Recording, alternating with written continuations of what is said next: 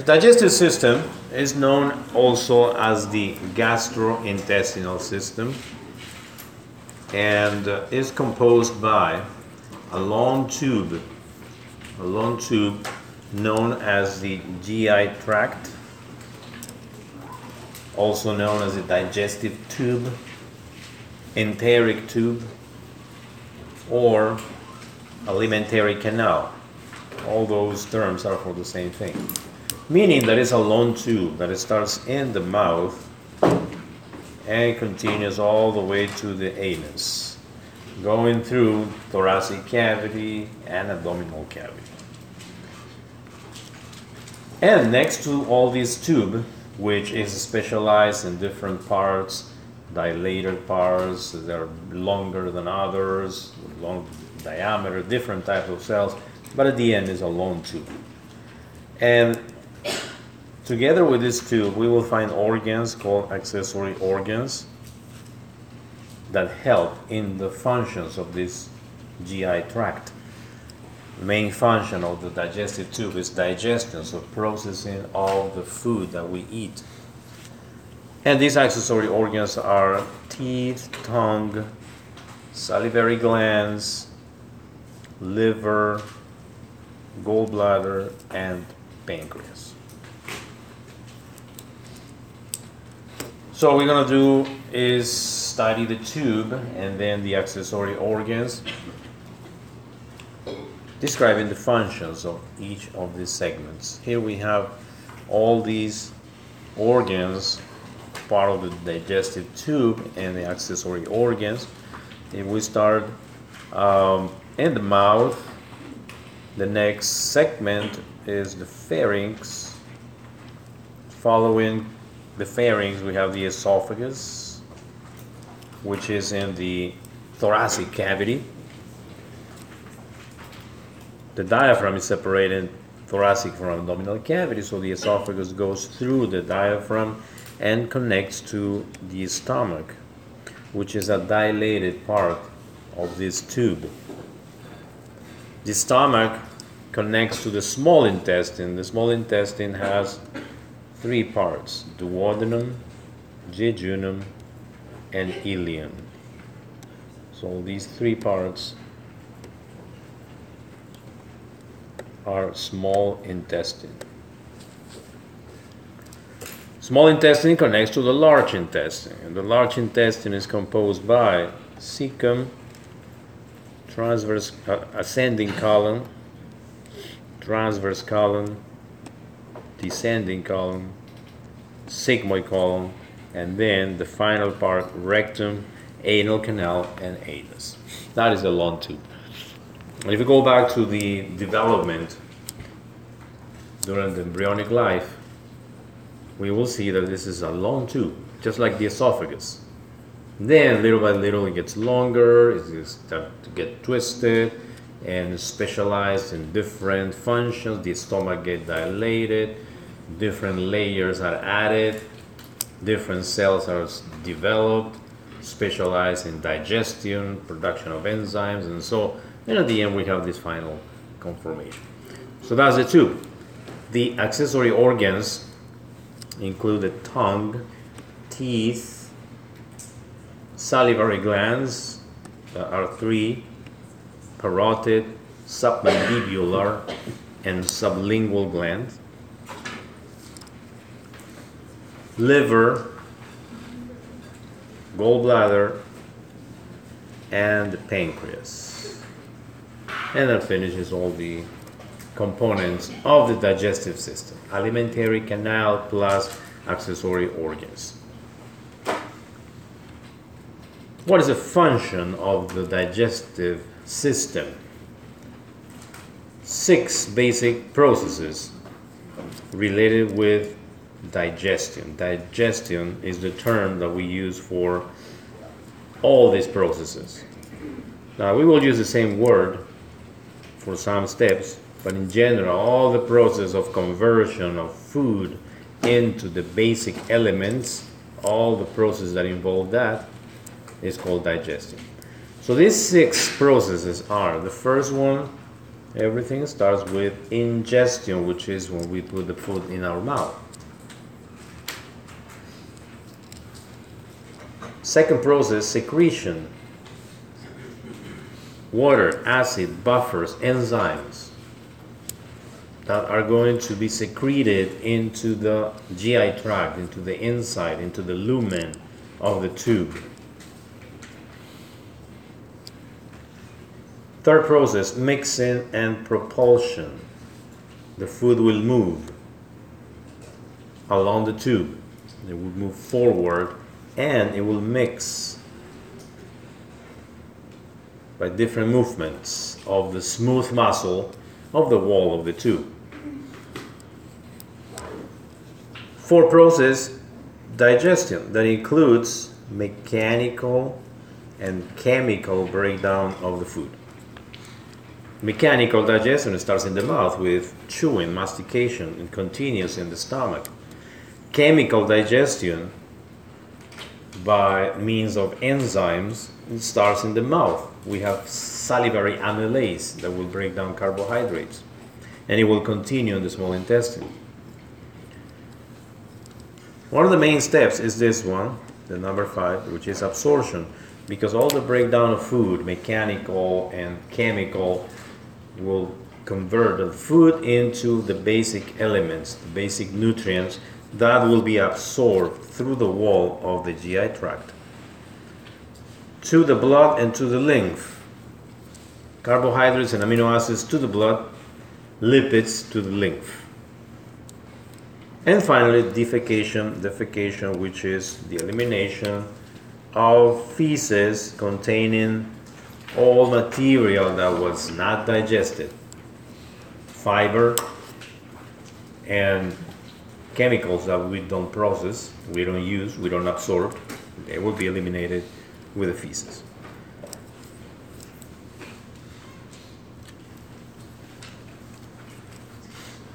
So all the tube, the alimentary canal, plus liver, pancreas, will be responsible for a bigger process that involves this set of chemical reactions that we know as metabolism or metabolic processes.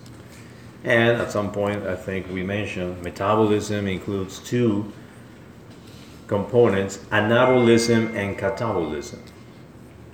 Catabolism, where the larger molecules molecules are broken down into smaller molecules. That happens in the mouth, stomach, duodenum. This is what we call digestion actually. It's catabolic reactions. We have long carbohydrates that will turn into units of glucose, larger molecules into smaller molecules.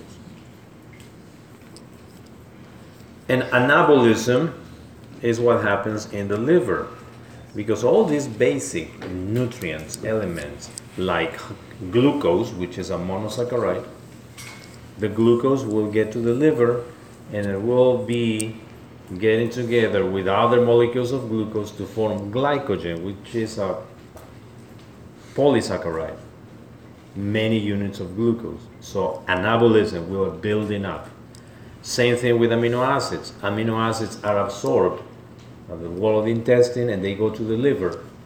And in the liver, we will produce proteins, long chains of amino acids that we need for different purposes. So digestive system has to do with the metabolism, catabolism, anabolism, and actually that's the part that follows. The next chapter, I think, is metabolism and nutrition, where we will study to the detail all these chemical reactions, carbohydrates, how they are uh, processed, what type of molecules, and, and it's more details about that. Mechanical digestion is very important. Mechanical digestion are movements that enhance, improve, make easier the breaking down of food. Mastication, chewing, for that we need our teeth in good conditions. Swallowing, without swallowing, there is no chance that the food get into the esophagus, into the stomach. And mixing of the food. All these happen in the first part, mouth, pharynx mouth, and pharynx.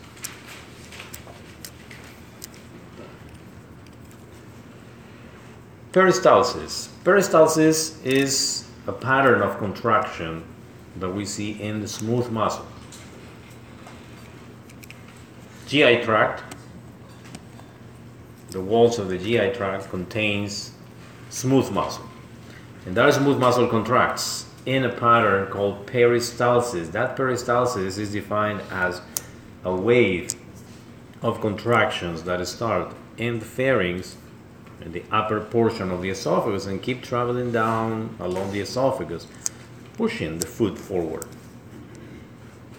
That's a pattern of smooth muscle contraction called peristalsis. And that has to do with mechanical digestion because it's mixing and bringing the food down to the stomach for uh, where the chemical process or chemical digestion will start.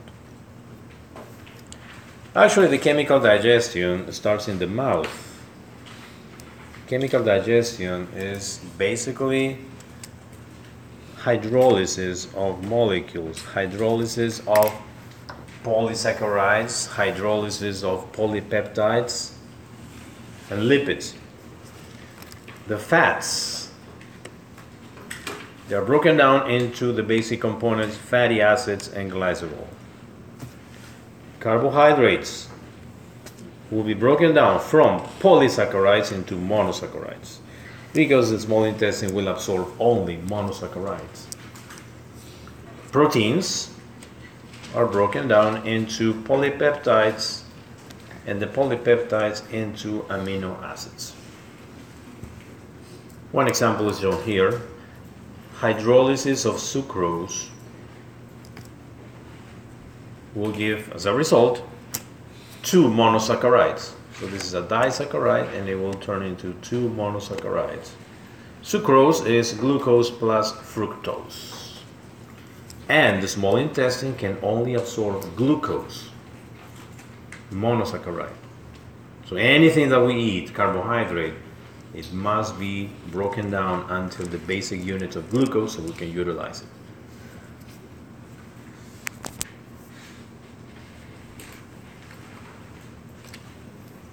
Now let's see the components of the tube. This tube has different components and uh, if we go to the histology and see what is the structure of that tube, the walls of that tube, we will see that it has four layers of different types of tissue.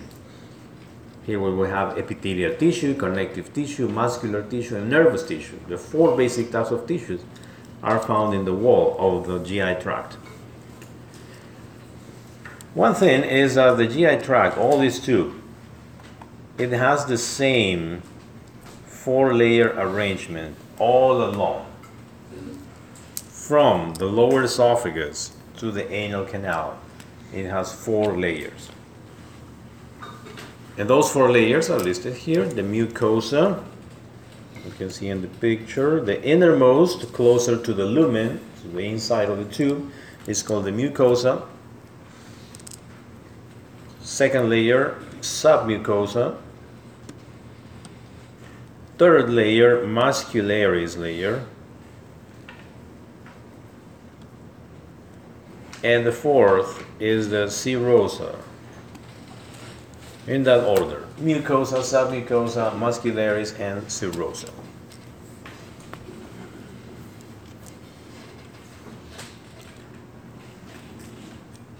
The mucosa the innermost layer,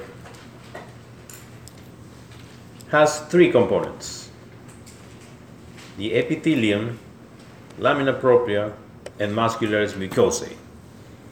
The epithelium in the GI tract, in the tube, is of two types only. Esophagus is stratified squamous epithelium, stomach, small intestine, large intestine is simple columnar. What is lamina propria? Lamina propria is connective tissue. It's areolar connective tissue. Remember from epithelial tissue, when we studied epithelial tissue, we said all types of epithelium rest on a layer of connective tissue, areolar connective tissue. The same here. The epithelium the layer underneath is areolar connective tissue. In the case of the digestive tube, is known as lamina propria. Also, part of the mucosa, we have a thin layer of smooth muscle called muscularis mucosae.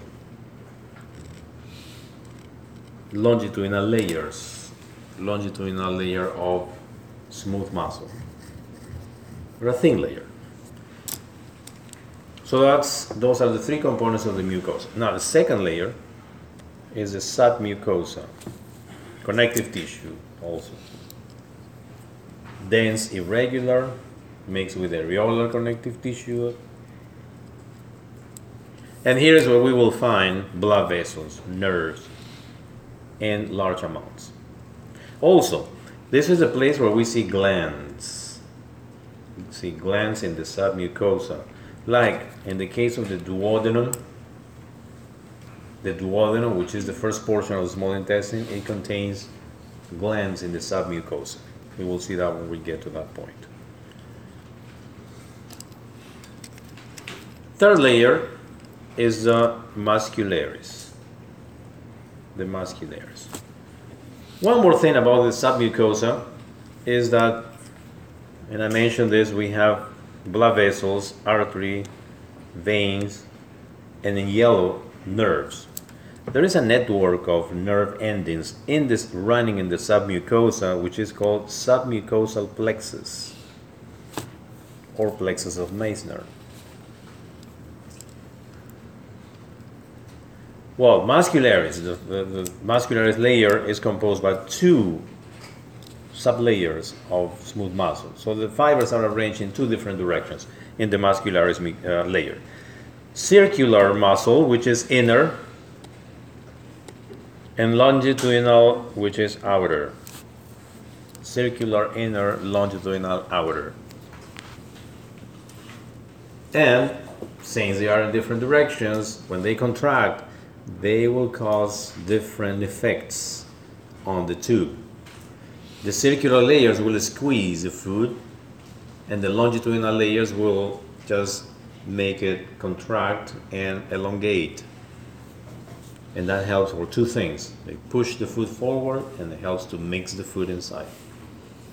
That's the reason why there are two layers in different directions circular, inner circular, and outer longitudinal. And here in the middle of this muscularis muscle, uh, layer, we'll see another network of nerve endings called myenteric plexus or plexus of Auerbach. This myenteric plexus and the submucosal plexus are nerve endings, but if we go and trace them back, here we have this, that belongs to the autonomic nervous system, sympathetic, parasympathetic nervous system. All digestive tube, the contraction of the smooth muscle is controlled by autonomic nervous system. The secretions of glands in the submucosa it is also controlled by the sympathetic parasympathetic nervous system, autonomic nervous system. So that's why. And the fourth layer, the outermost, is called the serosa, which we will call later peritoneum. Peritoneum. And the serous membrane, serosa or serous membrane, we mentioned briefly this when we did epithelial tissue in 48. We said serous membranes, pleura, pericardium, peritoneum. And all of them have the same components. It's a layer of epithelium, simple squamous epithelium. In this case, it's called mesothelium. Plus, a thin layer of areolar connective tissue. So in the lab the, uh, this week is uh, we have a lot of slides where we have to identify these four layers, these four layers in different segments, esophagus, stomach, uh, small intestine, duodenum, large intestine, all along the tube. Yes? Uh, what, is the? Oh, peritoneum. Peritoneum. Peritoneum.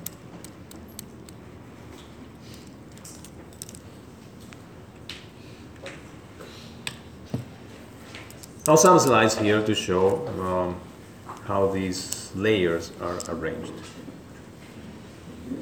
Here we have a, a, a slide showing these four layers. This part is the mucosa. All that is the mucosa. The epithelium goes in this direction. And here, this is the stomach. The epithelium goes having many folds like this, up and down, up and down. A very thin layer of lamina propria. And this thin layer is muscularis mucosae. All those three components of the mucosa. Then we have submucosa, areolar connective tissue with the presence of blood vessels. We see blood vessels, arteries, and veins here. And muscularis, inner circular and outer longitudinal. So these are the two layers. Goes in this way, this way, and this way. And the fourth layer is very thin, is pointed by the green arrow. It's just the epithelium, which is simple squamous, plus a thin layer of areolar connective tissue underneath. So those are the four layers that you have to identify in different segments of the um, digestive tube, and in each segment it will have some different characteristics.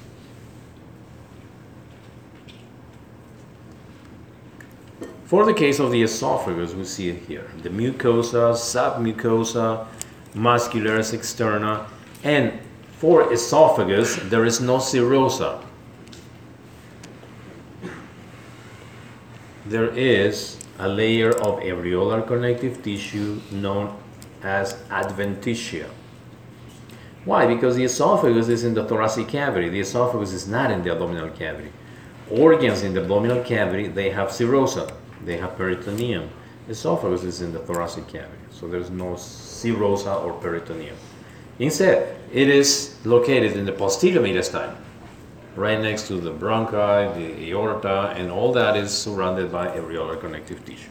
So that's called adventitia.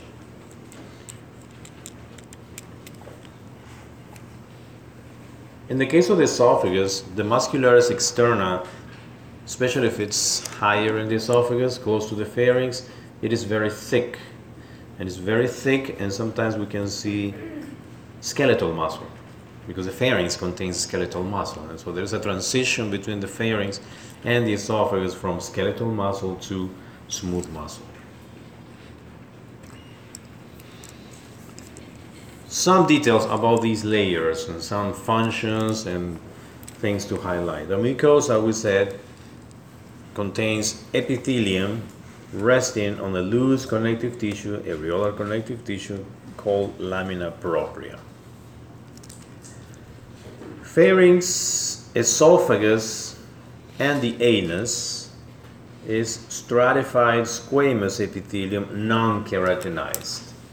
Non-keratinized stratified squamous epithelium. Pharynx, esophagus, and anus.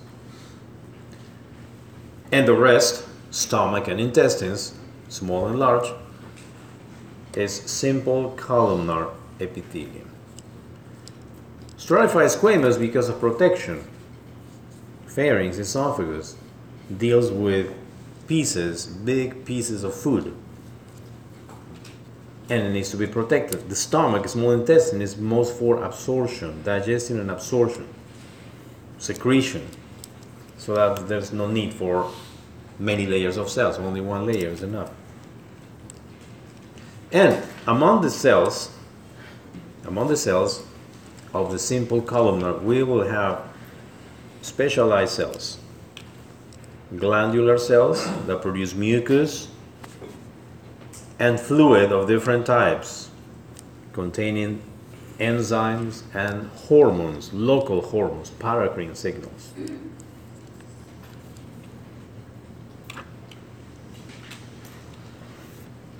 The lamina propria, again, areolar connective tissue. Sometimes we will see in the lamina propria lymphoid tissue, which is known as MALT, mucosa associated lymphatic tissue. And this is supposed to protect us. The digestive tube, since we eat food that many times is contaminated, I would say all food contains bacteria. It's just that not enough to make us sick. Uh, but this is a mechanism of protection. The bacteria that we eat with our food, especially the salads, we have a large number of bacteria. Even after you buy it well prepared and closed, hermetic, and so we still have bacteria. And your body will protect you against those bacteria. Those bacteria will try to cross the walls and they will meet immune cells in the lamina propria known as MALT. Yes.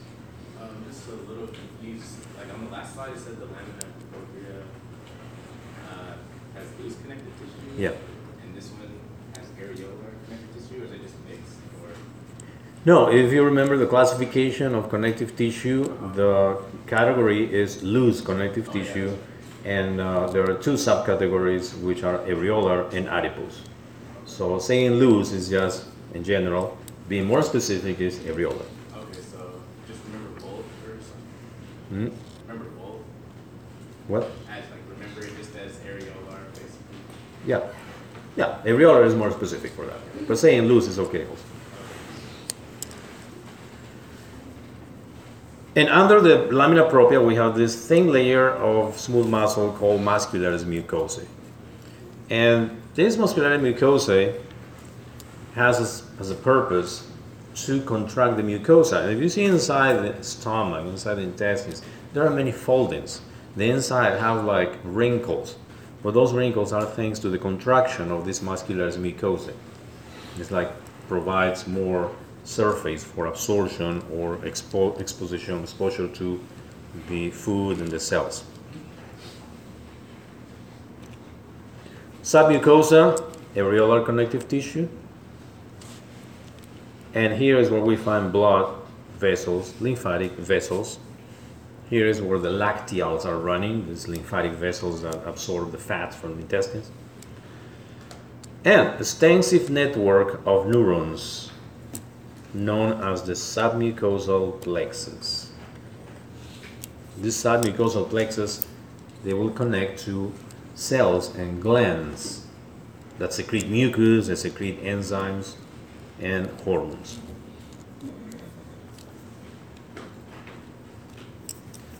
Muscularis, the muscularis layer at the initial part of the tube and the final part of the tube may contain some skeletal muscle. Like when we swallow the food, pharynx contains skeletal muscle. That's a voluntary movement. But then it turns into the esophagus. And there's a transition of skeletal muscle into smooth muscle. And then finally, at the end, the final portion of the tube, the anus, the smooth muscle turns into skeletal muscle because there will be control of defecation by the sphincters, which are voluntary skeletal muscle. But the rest of the tube is just smooth muscle and it's arranged in the way that we described in the pictures inner circular and outer longitudinal layers. And when they contract, they will provide different patterns of movement in the intestine. And the last layer, serosa slash adventitia. Why? Because adventitia is connective tissue surrounding the organ, and we see that only in around the esophagus. Adventitia is present around the esophagus only because it's in the thoracic cavity, it's not in the abdominal cavity.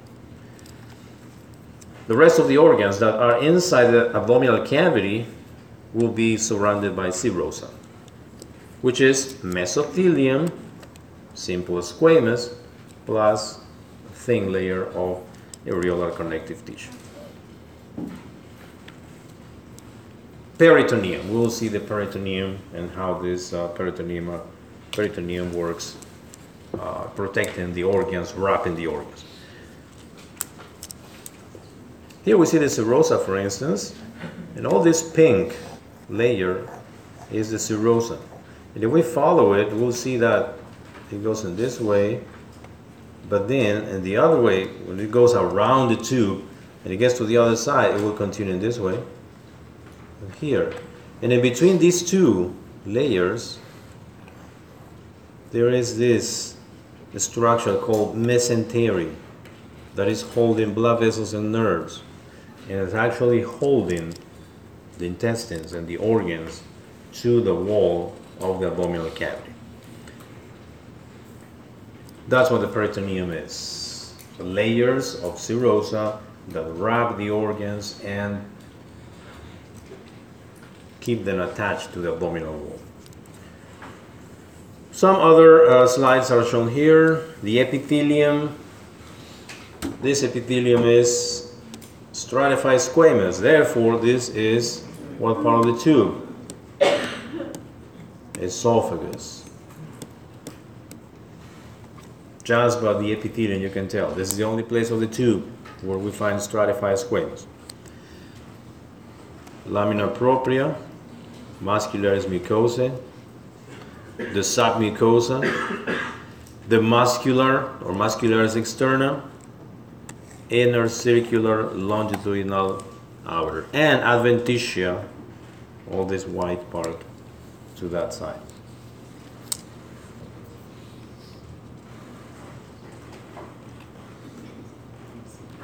Innervation of the digestive tube. When we did nervous system, we described as a separated system the enteric nervous system. The enteric nervous system is composed by the plexus that we mentioned, submucosal plexus and myenteric plexus. These two network of nerves are part of the enteric nervous system. And the autonomic nervous system also participates here because the autonomic nervous system connects to the enteric nervous system. The autonomic nervous system, central nervous system, controls and regulates the function of the intestine, but the intestine has its own network of nerves known as the enteric nervous system. Both are connected. There's not, they're, not, they're not separated completely. They are not isolated. They are interconnected. And in this picture, we can see how this works. The enteric nervous system is shown as this blue box containing the both plexi, myenteric plexus and submucosal plexus. And you can see connections here. Look at the red connections and the purple connections. They are, they are making a loop, like the mucosal epithelium, epithelium of the mucosa, is connected to sensory neurons. Sensory neurons that, let's say, if there is a distension, if there is a chemical irritation of the mucosa or epithelium, that will be that will be detected by the sensory neuron, and the sensory neuron connects to the submucosal plexus, and also if we follow it, it also connects to the myenteric plexus. So there's a loop here. If there is a afferent signal, an input, irritation inside the intestine, well, that signal will get to the submucosal plexus, which will react, perhaps, ordering glands to secrete mucus. That's the action of the submucosal plexus. And it goes back as a motor neuron, a loop here. Or it may work on the myenteric plexus, and the myenteric plexus will send a signal to the muscle to contract. And the signal here comes for contraction of the walls, contraction of the smooth muscle. And that's actually how this digestive tube works. For instance, when we swallow the food, the food gets into the esophagus, and the esophagus is distended, dilated by the food. That is the input. The sensory neuron detects that, and the loop goes back to the smooth muscle, and the smooth muscle contracts. That's enteric nervous system working. It's local loops. But also, if you see the sensory neuron, it is also connected to autonomic nervous system, central nervous system. So there is a, a- an input also to the central nervous system, by which uh, the response will be parasympathetic nervous system, sympathetic nervous system that will connect to either one, myenteric or submucosal plexus. That's how the enteric nervous system and autonomic nervous system work together.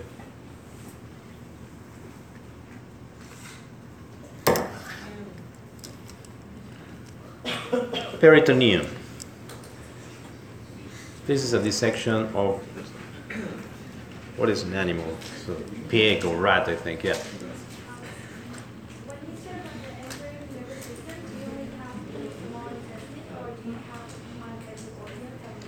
All along the tube, from the esophagus, stomach, small intestine, large intestine.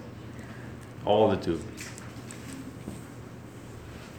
If you see this picture, well, this is intestine. You can see the surface is shiny. This is the kidney, and also you can even see the light reflecting on the surface. Because these organs are covered by this membrane called peritoneum. And also, all this, you see part of the membrane here, all this, you see all shiny. All that is peritoneum. Peritoneum. If you did the section of this, and you can remember that membrane inside the abdominal cavity. Well, the peritoneum is a layer of, as we were saying, serosa, simple squamous epithelium, called mesothelium, and underneath, a supporting layer of areolar connective tissue. Here we have the mesothelial cells, simple squamous epithelium, and the areolar connective tissue. And then right under we have the organ. So this pink and orange is the organ. So this membrane is covering the organs, the serosa or peritoneum.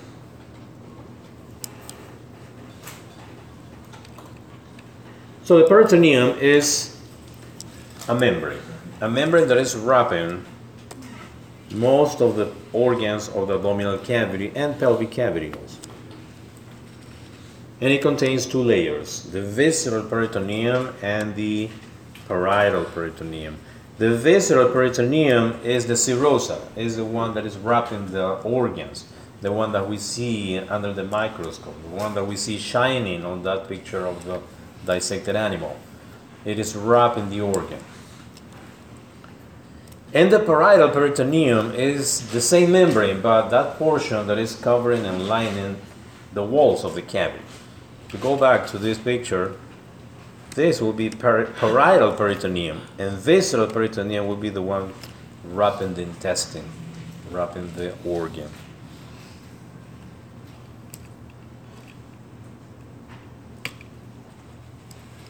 Sagittal section along the abdominal cavity will show this. Many loops of small intestine, jejunum and ileum, many loops, and if you see all those loops, they are surrounded by peritoneum. They are surrounded by peritoneum in this way, and it's attached to the posterior wall. It's another loop here, and attached to the wall all the loops of small intestine they are surrounded by peritoneum and attached to the wall posterior wall. So all that membrane surrounding the loops is visceral peritoneum and the membrane that is lining the posterior abdominal cavity is parietal peritoneum. Also anterior abdominal cavity when we open the abdominal cavity we go through layers of muscles rectus abdominis uh, we get deeper and we'll find in the inside of the wall anterior wall, it is covered by parietal peritoneum, which we see lining here, the anterior wall. And that determines a cavity, which is called abdominal cavity or peritoneal cavity. This is a diagram of how this looks. It's just a diagram. This represents the visceral organs and the yellow is the peritoneum. So this part wrapping the organ is the visceral peritoneum. And the part of the membrane that is lining the cavity or the wall of the cavity is called the parietal peritoneum. And in between, what we have a cavity, a cavity that contains some amount of fluid, not much, some amount of fluid. Um, and we can see here again this dissected animal. This membrane that we see, almost transparent, containing blood vessels and nerves, that is, that will be one of these reflections of the base of the intestines. This is called mesentery. In one of the slides we saw that mesentery. It is holding the intestine to a common origin in the posterior wall. Questions to this point? Yes. The view on that image, that interior Hmm? view? Is that an, an interior view? This is an anterior view, correct. That is an anterior view. So we don't see, we have removed the abdominal, I mean, the anterior wall, and we see it from uh, the front. Yeah. Okay, let's have a break.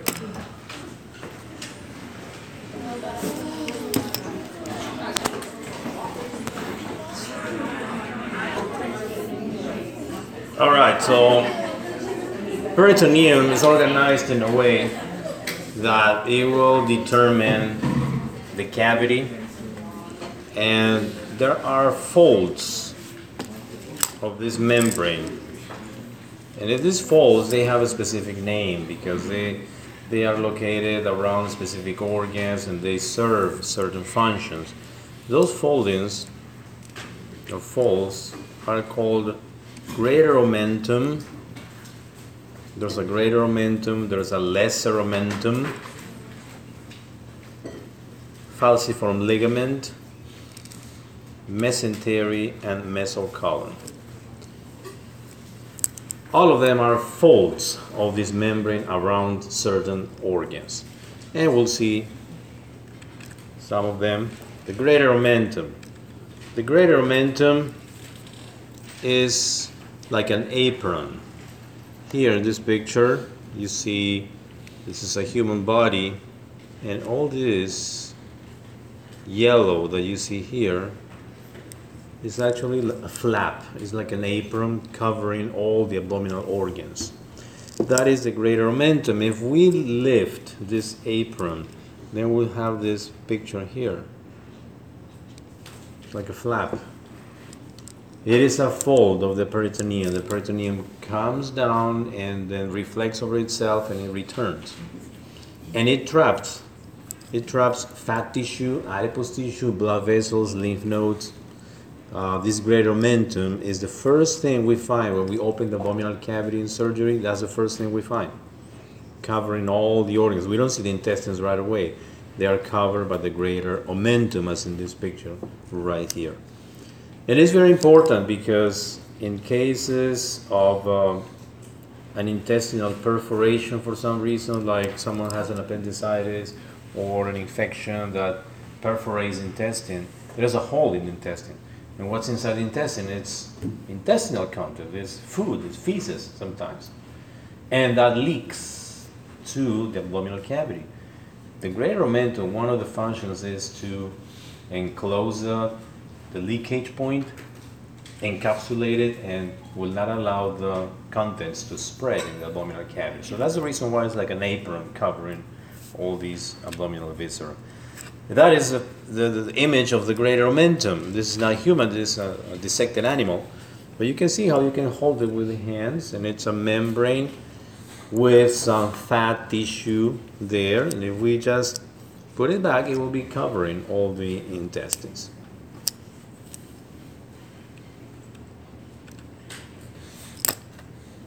The greater omentum contains fat. This is a picture that shows when we have excessive amount of adipose tissue like we see in this picture, like in these areas, it's an excessive amount of adipose tissue compared with this guy here. Well, the fat will be excessive everywhere in many parts of the body, and also there will be more fat in the greater omentum. So if you look the greater omentum here in this picture will be this thick. compared with the greater omentum in this other guy, almost nothing. Or here in the middle one. Because this greater omentum is like this. So sometimes that fat is hard to burn, the one in the greater omentum. And um, some people, it depends on genetics usually. Some people lose weight, but they they still keep the belly. Especially guys that are called the beer belly. They say, "It has beer belly. You're probably you're married, that's why you have a belly, they say. well, it's genetics. It's genetics. You gain weight, you gain weight, gain fat everywhere, also in the greater omentum. Then you lose weight, but then you, your belly is still there. Plus, the lack of exercise and the weakness of the abdominal muscles, and then make it more evident. Well, that's greater omentum. It is very important. We see it here again, greater omentum. Falciform ligament is another fold of the peritoneum. This falciform ligament is important because it is attaching the liver to the anterior abdominal wall. The liver is a very large organ and it needs to be um, uh, held and connected, attached, supported by, uh, by other structures. And this falciform ligament connects the liver, attaches to the anterior abdominal wall. Uh, and at the same time, it divides the liver in two lobes. The liver is all this, and the falciform ligament divides the liver in two lobes, right lobe and left lobe.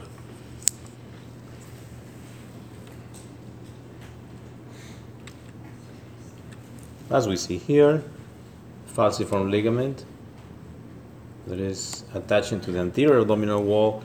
This is a dissected liver where we see again the falciform ligament here. And this is a view of a dissection where we see the falciform ligament. This guy is holding the falciform ligament here. That's the falciform ligament. Here's the right lobe and left lobe of the liver. As a fold of the peritoneum.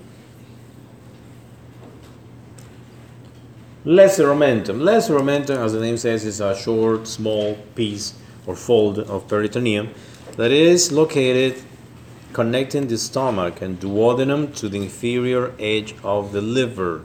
In the picture, the lesser omentum will be here connecting the stomach, duodenum to the liver. And in that lesser omentum, we have two blood vessels, hepatic portal vein and common hepatic artery that are entering, providing blood supply to the liver. The lesser omentum, another reflection of the peritoneum. Here we have both lesser omentum, all this, and the greater omentum, all this. The greater omentum it starts in the greater curvature of the stomach. So the visceral peritoneum that belongs to the stomach keeps going down and traps fat and then returns, making this fold of, uh, of peritoneum. And if you see behind this, we see the transverse colon, part of the large intestine, because that is another point of attachment of the greater omentum. Mesentery and mesocolon. Mesentery is just that stem fold at the base of the loop of the small intestine that is holding it. Like here we see a small intestinal loop, small intestinal loop, and it is connected by this fold of the peritoneum to the posterior abdominal wall. That is the mesentery. That is the mesentery. Mesocolon, same idea, but for the large intestine. Mesentery, small intestine, mesocolon, large intestine.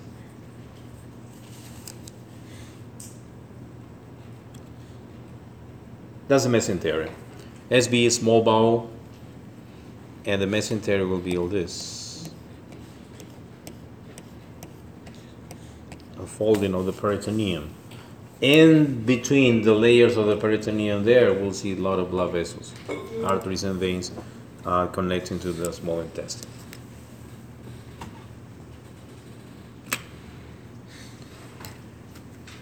And this peritoneum, the parietal peritoneum lying in the posterior abdominal wall, determines a space behind, which is called the retroperitoneal space. So here, let me a line here. All this will be the parietal peritoneum. And behind, there is a space. And in that space, we will find some organs pancreas, duodenum, kidneys, ureters, adrenal glands, and these two big blood vessels, the aorta and inferior vena cava. These organs are in the retroperitoneal space. So when we open the abdominal cavity and we see all the intestines, large intestines, small intestines, stomach, everything, we don't get to see the kidneys, pancreas, or the aorta or inferior vena cava because they are behind the posterior peritoneum. We have to cut that membrane, go behind to see them. This diagram is explaining a little bit how this looks. Um, this is the peritoneum that covers the posterior abdominal wall, and the rest of the wall of the posterior wall is being removed. We just cut a piece, a window, and we see those organs in the retroperitoneal space: the kidney, the inferior vena cava, the aorta. Pancreas is not here because it's been removed, but all these organs are in the retroperitoneal space.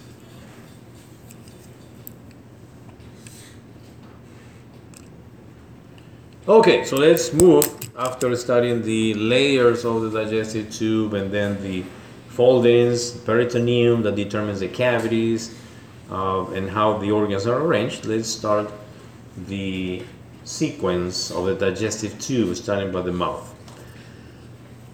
Mouth oral cavity is formed by the cheeks, both sides. The roof is the hard palate and soft palate. And the floor of the oral cavity is determined by the tongue and muscles of the floor uh, of under the tongue. So the hard palate can limit maybe like here. All this is hard palate, the bone, maxilla and palatine bone. And then the soft palate is just muscles. Just muscles. But important muscles because they are going to work during the swallowing process. In between, we have the palatine tonsils located between the arches called palatoglossal and palatopharyngeal, those pillars of muscles. The cheeks that determine at some point between the teeth and the cheeks, the gums or gingivae, the lips covered by mucosa in the inner aspect that continues with the mucosa of the mouth and the teeth. The tongue, there is a folding of tissue under the tongue called the frenulum that limits the movement of the tongue. And under the tongue, we have openings for salivary glands, submandibular gland opening is here.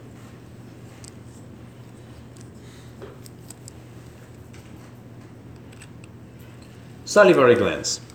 Salivary glands are groups of cells arranged in three pairs. The parotid gland, submandibular, and sublingual.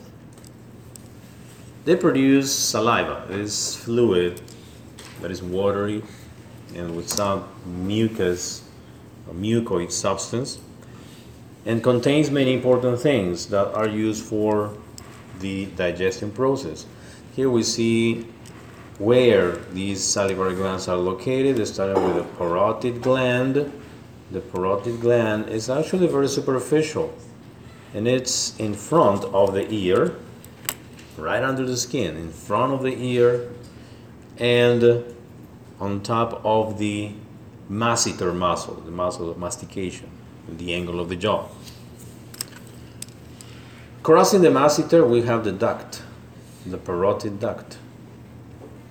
the one that brings the saliva from the gland to inside the mouth. And in the inner part of the cheek, we will see the opening of the parotid duct.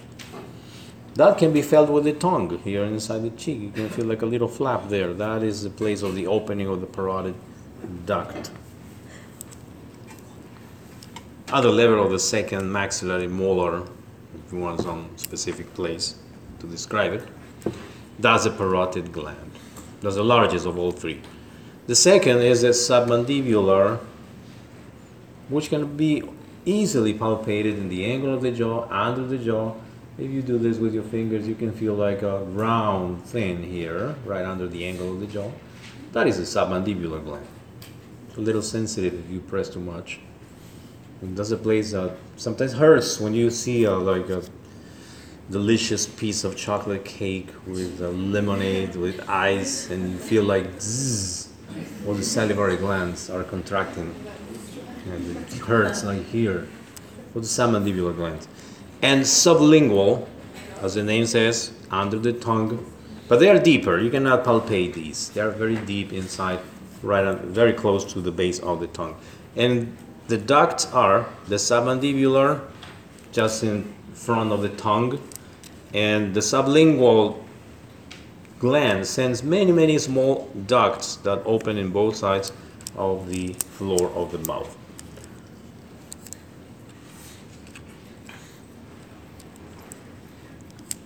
The tongue, with other muscles, forms the floor of the oral cavity, skeletal muscle, skeletal muscle. There is this bone that is always neglected, located in the base of the tongue, which is the hyoid bone. That is the bone that attaches to most of these muscles of the tongue, the skeletal muscles. Very important for chewing, swallowing, and of course for speech. This is a place where the papillae containing the taste buds. We have studied that in nervous system, special senses. And the teeth. It's also sometimes very neglected because it's the subject of a different specialist. But during the physical examination, sometimes people don't care much about the state of the teeth when it should be very important because sometimes people that don't have good digestion, they have intestinal problems, everything starts in the mouth. Imagine someone that doesn't have some teeth and is not able to chew the food properly, so uh, there will be more work for the stomach. Because in the mouth, you're supposed to chew and mix, and um, there are some rules about it. When you read some places, they will tell you there's no rules actually, but there are recommendations that you count some numbers. In the meantime, you chew your food and and then you swallow it. Do not just put the mouth um, food in your mouth and swallow and swallow and swallow and swallow. Just chewing very uh, little. It's a very important step. It helps in the mechanical digestion. The point of the mouth is to mix the food, is to mechanically process the food so it will have more surface for action of enzymes. And in the saliva, we have the salivary amylase that will start the digestion of carbohydrates. With regard to the teeth, this is the most, this is the strongest material that we have in our body. The enamel, calcium salts, very, very strong. And the second layer underneath is dentin, which is connective tissue, calcified connective tissue, but not so strong as the enamel. And then the deep layer is the pulp cavity. That is where nerves and blood vessels are. If someone has a cavity here by the action of bacteria, that happens when the infection or the bacteria digests the enamel, reaches the dentin, the dentin is highly sensitive. That is when you start feeling like sensitive, hypersensitive to cold temperature, hot temperature. That means that you, the infection is reaching the dentin. It doesn't hurt yet, but it's very sensitive. But if the infection reaches the pulp cavity, then that hurts. And that's when you have a toothache. Because infection is here, and this is a very enclosed space. And when infection gets to here, in just a matter of hours, infection spreads all over, down the roots. And everything is infected. And the nerve here is compressed. That's what makes this very, very uh, painful. Now, this tooth is attached to the bone. And this is a type of joint. This is called gomphosis. Gomphosis type of joint. Because you see a ligament here connecting the tooth to the bone. This has a speci- specific name called periodontal ligament. And those ligaments can also be infected and sometimes people lose their teeth because of infection around that is called periodontal disease. Yeah. When you get like your wisdom teeth pulled out, like it rips it all out and your nerves just detach Mm-hmm. and then it's gone. Yeah. You just break it here. We just pull it out, rip it. Yeah. Yeah, that's what they do.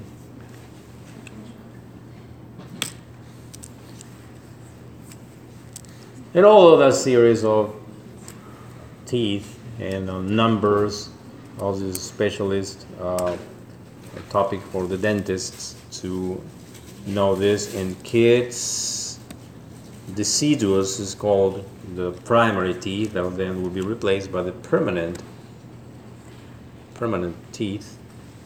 And you see the different ages at which they are replaced. This may vary a lot. Usually we have a rule of 6, 12, starting at 6 and ending at 12 years old. But that is just references. We can start very early or can be take until 13 years old. Wisdom teeth are the last third molar. They usually are buried under the gum, producing all this discomfort, and they have to be pulled out. So what happens in the mouth? Mechanical digestion, mixing the food with the saliva and form uh, what we call a bolus that is easy to be swallowed. Chemical digestion, because this enzyme is present in the saliva, salivary amylase, that converts polysaccharides to disaccharides. Polysaccharides to disaccharides, that's it. It won't get to monosaccharides. The amylase will turn the polysaccharides into disaccharides. That's, that's all it does. Next uh, week, we have a lab on digestion where we will work with chemicals, actually polysaccharides, starch, and um, amylase. Uh, we'll measure the action of this enzyme in terms of time and the effect of different things like the pH, like the temperature, on the action of this enzyme. So this is a summary of the actions of the structures in the mouth. And then the pharynx. Pharynx is that part in between the mouth, oral cavity, and the esophagus. Pharynx is an important part for the swallowing process. It is covered by skeletal muscle. The walls are composed by skeletal muscle, lined by the same epithelium, stratified squamous, um, and it connects to the esophagus. As we see here in this sagittal section of the head, the pharynx, which we, we study pharynx in respiratory system because it serves both systems, digestive and respiratory. And in that occasion, we described the nasopharynx, oropharynx, and laryngopharynx as the three areas of the pharynx. Well, the digestive system utilizes oropharynx and laryngopharynx because when we swallow the food, the first movement is to push the food. The tongue actually pushes the food against the palate. That's the first movement. Second movement, the food pushed against the palate, soft palate, will stimulate the reflex, and the reflex will make the pharyngeal muscles to contract, and the swallowing process will start. Okay. We'll continue with swallowing in the esophagus next time.